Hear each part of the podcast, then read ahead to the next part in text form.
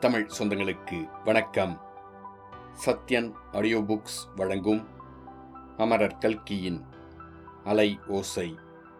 குரல் சத்யன் ரங்கநாதன். நான்காம் பாகம்.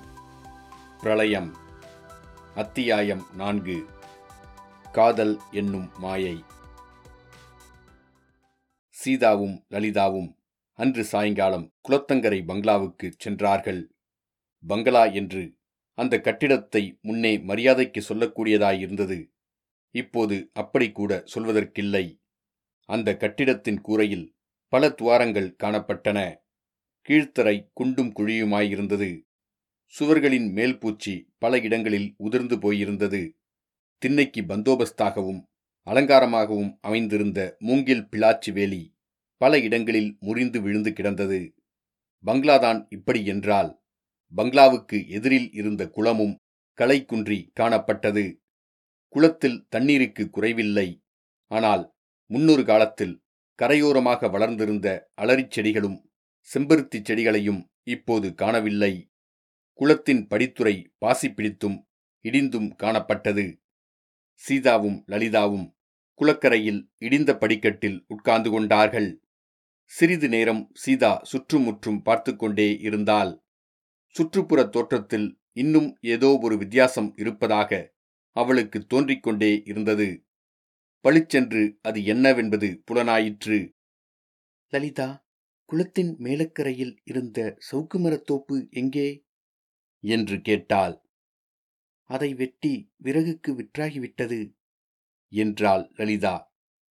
அதனால்தான் இந்த பக்கமெல்லாம் இப்படி பார்ப்பதற்கு வெறிச்சென்று இருக்கிறது சவுக்குத் தோப்பை வெட்டிவிட்டபடியால் இந்த குளக்கரையின் அழகே போய்விட்டது. இப்போது என்னுடைய வாழ்க்கை சூனியமாயிருப்பது போல் இந்த பிரதேசமும் சூனியமாயிருக்கிறது என்று சொல்லி சீதா பெருமூச்சு விட்டாள்.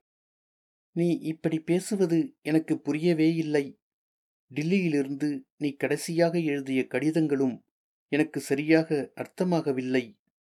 உனக்கென்ன வருத்தம் சீதா? ஏன் இப்படி வாழ்க்கையையே வெறுத்தவள் போல் பேசுகிறாய்? அவருக்கும் உனக்கும் ஒத்துக்கொள்ளவில்லையா?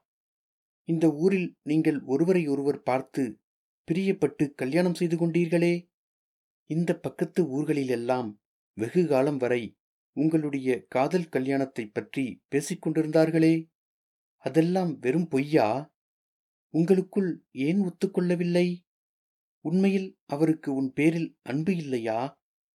என்று லலிதா வருத்தமான குரலில் கேட்டாள். எனக்கு தெரியாது. அவருக்கு என் பேரில் அன்பு இருக்கிறதா இல்லையா என்பதே எனக்கு தெரியாது. ஆரம்பத்திலிருந்தே அவருக்கும் எனக்கும் மத்தியில் ஒரு மாயத்திரை தொங்கிக் கொண்டிருந்தது. அவருடைய மனதை நான் அறிய முடியாமல் அந்த திரை மறைத்து கொண்டிருந்தது. அந்த திரையை திறந்து அவருடைய மனதில் உள்ளது என்னவென்பதை அறிந்து கொள்ள நான் பிரயத்தனப்படவே இல்லை. அத்தனை தைரியம் எனக்கு இல்லை. திரையை திறந்து பார்த்தால் உள்ளே என்ன இருக்குமோ என்னமோ என்று பயந்தேன். பேய் பிசாசு இருக்குமோ? புலியும் கரடியும் இருக்குமோ? அல்லது விஸ்வாமித்திரரை மயக்கிய மேனகையைப் போல யாராவது ஒரு மாயமோகினி இருப்பாளோ என்று எனக்கு பயமாயிருந்தது. ஆகையினால் திரையை நீக்கி அவருடைய மனதை அறிந்து கொள்ள நான் பிரயத்தனப்படவே இல்லை அப்படி பிரயத்தனப்பட்டிருந்தால் ஒருவேளை நான் கொலைகாரியாகியிருப்பேன் அல்லது கொலையுண்டு செத்துப் போயிருந்தாலும் போயிருப்பேன். என்றாள் சீதா. நீ பேசுவது மர்மமாகவும் பயங்கரமாகவும் இருக்கிறது சீதா. நமக்கு கல்யாணம் ஆன புதிதில் இதே இடத்தில் நாம் உட்கார்ந்து எத்தனை நாள் பேசிக்கொண்டிருந்திருக்கிறோம் அவர் உன்னிடம் வைத்த காதலை குறித்து எவ்வளவு பூரிப்புடன் பேசிக்கொண்டிருந்தாய் அதையெல்லாம் கேட்க கேட்க எனக்கும் எத்தனையோ சந்தோஷமாயிருந்தது என்னுடைய கணவர் என்னிடம் அப்படியெல்லாம் இல்லையே என்று எண்ணி ஏமாற்றமும் அடைந்தேன். இப்போது நீ பேசுவதை பார்த்தால் எல்லாம் பொய் என்று பெரியவர்கள் சொல்லுவது உண்மைதான் போலிருக்கிறது என்று லலிதா கூறினாள். அதில் சந்தேகமில்லை லலிதா. பெரியவர்கள் இந்த உலகத்தை மாய உலகம் என்று சொல்லுவது சரிதான். இந்த மாய உலகத்தில் காதல் ஒன்றுதான் உண்மையானது என்று சிலர் சொல்லுவதுண்டு. நாவல்களிலும் நாடகங்களிலும் சினிமாக்களிலும் இப்படிச் சொல்வார்கள். அதைப் போல மூடத்தனம் பைத்தியக்காரத்தனம் வேறொன்றும் கிடையாது. இந்த மாய உலகத்தில் எத்தனையோ மாயைகள் இருக்கின்றன. எல்லா மாயைகளிலும் பெரிய மாயை காதல் என்பதுதான். என்னுடைய பெண்ணுக்கும் உன்னுடைய பெண்ணுக்கும் கொஞ்சம் வயதாகும்போது அதுவரை நான் உயிரோடு இருந்தால் அவர்களிடம் சொல்லப்போகிறேன். கதைகளை படித்துவிட்டும் நாடகங்களையும் சினிமாக்களையும் பார்த்துவிட்டும் காதல் கீதல் என்று பைத்தியக்கார எண்ணம் எண்ணிக்கொண்டிராதீர்கள் பெரியவர்கள் பார்த்து செய்து வைக்கும் கல்யாணத்திலேதான் வாழ்க்கை முழுவதும் சந்தோஷமாயிருக்கலாம் என்று சொல்லப்போகிறேன். காதல் என்பது வெறும் மாயை என்பதற்கு என்னையே உதாரணமாக காட்டப்போகிறேன் சீதா உன்னுடைய பேச்சில் எனக்கு இன்னமும் நம்பிக்கை உண்டாகவில்லை. ஏதோ ஒரு பெருந்துக்கத்தினால் அல்லது மனக்கசப்பினால் இப்படி பேசுகிறாயோ என்று நினைக்கிறேன். காதல் என்பது மாயை என்றும் பொய் என்றும் சொல்லுகிறாயே. ஆனால் அந்த சமயத்தில் நமக்கு கல்யாணம் ஆகும் சமயத்தில் நீ அனுபவித்த சந்தோஷமெல்லாம் பொய் என்று சொல்ல முடியுமா? இந்த குளக்கரையில் உட்கார்ந்து நீ சொன்னதெல்லாம் எனக்கு அப்படியே ஞாபகம் இருக்கிறது. அவருடைய பெயரைச் சொன்னால் உன் உடம்பு எப்படி பூரித்தது என்பதெல்லாம் எனக்கு நேற்று நடந்தது போல் ஞாபகத்துக்கு வருகிறது. அதெல்லாம் வெறும் பொய் என்பதாக நான் இன்னமும் நம்ப முடியவில்லை. நீ மட்டும் என்ன என்னால் கூட நம்ப முடியவில்லைதான்? லலிதா அதையெல்லாம் நினைத்தால் இப்போது கூட என் உடம்பு சிலிர்க்கிறது. முதன் முதலில் அவரும் நானும் பார்த்து கொண்ட பிறகு எங்களுடைய ஆசையை வெளியிட்டு கொண்ட பிறகு இந்த பூவுலகம் எனக்கு சொர்க்கலோகமாக மாறியிருந்தது. அவர் முதன் முதலில் என் கரத்தை தொட்டு கண்களில் ஒற்றிக்கொண்ட பிறகு அவருடைய காதலை சொல்லிவிட்டு நான் சற்றும் எதிர்பாராத நிலையில் என் கன்னத்தில் கன்னிமுத்தம் இந்த பிறகு என்னுடைய மனித ஜென்மம் மாறி தேவக்கண்ணையை ஆகியிருந்தேன். அந்த நாட்களில் வானத்து நட்சத்திரங்கள் எல்லாம் என் தேகத்தை அலங்கரித்தன. பூலோகத்து புஷ்பங்கள் எல்லாம் என் உடம்பில் மலர்ந்து மனம் வீசின. சந்திர கிரணங்கள் என் தேகத்தை மூடும் சல்லாத்துணி ஆயின. தென்றல் காற்று என் மேனியை குளிர்விப்பதற்காகவே வீசிற்று. சந்தனம் எனக்காகவே கந்தம் அளித்தது. நான் அணிந்த பட்டுப்புடவைகள் என்னுடைய மேனியின் அழகினால் சோபை பெற்று விளங்கின. இதையெல்லாம் நானே உணர்ந்தேன். லலிதா அவ்வளவும் அப்போது உண்மையாகத்தான் தோன்றியது. மாயை என்றோ பொய் என்றோ ஒரு கணமும் நான் நினைக்கவில்லை. அவர் என்னிடம் அந்த நாளில் வைத்திருந்த ஆசையைத்தான் என்னவென்று சொல்லுவேன்? தமயந்தியிடம் நலன் வைத்த ஆசையும் ஜூலியட்டிடம் ரோமியோ வைத்த ஆசையும் லைலாவிடம் மஜ்னூன் வைத்த ஆசையும் அவர் என்னிடம் வைத்திருந்த ஆசைக்கு இணையாகாது என்றே தோன்றியது.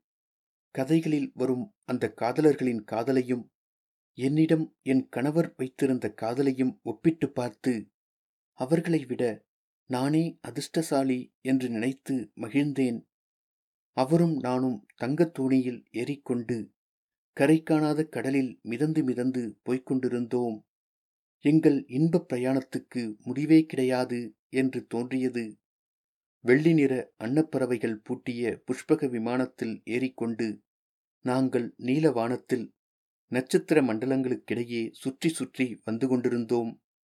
எங்களுடைய ஆனந்த யாத்திரைக்கு அந்தமே கிடையாது என்று எண்ணினேன். ஆனால் ஒரு நாள் அதற்கு முடிவு வந்தே விட்டது. உன்னையும் என்னையும் போல் பெண்ணாய் பிறந்தவள் ஒருத்தி வந்து எங்கள் ஆனந்த வாழ்க்கையில் குறுக்கிட்டால் அந்த நிமிஷத்தில் சனியன் பிடித்தது. அவருடைய மனம் பேதலித்தது. என்னுடைய சொர்க்கம் ஒரு நொடி பொழுதில் நரகமாக மாறியது. லலிதா நான் வங்கநாட்டு சிறையில் இருந்தபோது ஒரு பாடலை கேட்டேன். அது என் மனதை ரொம்பவும் கவர்ந்தது. என் மனதில் உற்சாகம் குன்றி துயரம் ஏற்படும் போதெல்லாம் அதை பாடுவேன். உனக்கு அதை இப்போது பாடிக் காட்டட்டுமா? என்றாள் சீதா. பேஷாய் பாடு கேட்கவும் வேண்டுமோ? நீ பாடுவது எனக்கு எப்போதுமே பிடிக்குமே. அது வங்காளி பாஷை பாட்டா? என்றாள் லலிதா. நான் கேட்டது வங்காளி பாட்டுதான். ஆனால் அதை நானே தமிழ்படுத்தினேன் கேள். என்று சொல்லிவிட்டு சீதா துயரம் ததும்பிய வர்ணமெட்டில் பின்வரும் பாட்டை பாடினாள். பார்க்கடல் மீதினில் பசும்பொன் படகினில் பரிந்தேற்றிச் சென்றவர் யார்? என்னை பரிந்தேற்றிச் சென்றவர் யார்? காற்றங்கு அடித்திட கடல் பொங்கும் வேளையில் கைவிட்டு சென்றவர் யார்? சகியே கைவிட்டுச் சென்றவர் யார்? வானவெளியினில் தேனிலவு தன்னில் தானாக நின்றவர் யார்? சகியே தானாக நின்றவர் யார்? தானாக நின்றென்னை தாவி அணைத்து பின் தனியாக்கிச் சென்றவர் யார்? என்னை தனியாக்கிச் சென்றவர் யார்? இந்த பாட்டை பாடிவிட்டு சீதா விம்மி விம்மி அழத் தொடங்கினாள். லலிதா அவளை அன்புடன் அணைத்துக்கொண்டு பலவிதமாக ஆறுதல் கூறினாள். அவ்விதம் ஆறுதல் சொல்லிக் கொண்டிருக்கும்போது லலிதா தன் மனத்திற்குள் ஐயோ பாவம்! என்னவெல்லாமோ கஷ்டங்களை அனுபவித்து இவளுடைய மூளையில் கொஞ்சம் கோளாறு உண்டாகியிருக்கிறது என்று எண்ணிக்கொண்டாள். இத்துடன் அத்தியாயம் நான்கு முடிவடைந்தது. மீண்டும் அத்தியாயம் ஐந்தில் சந்திப்போம்.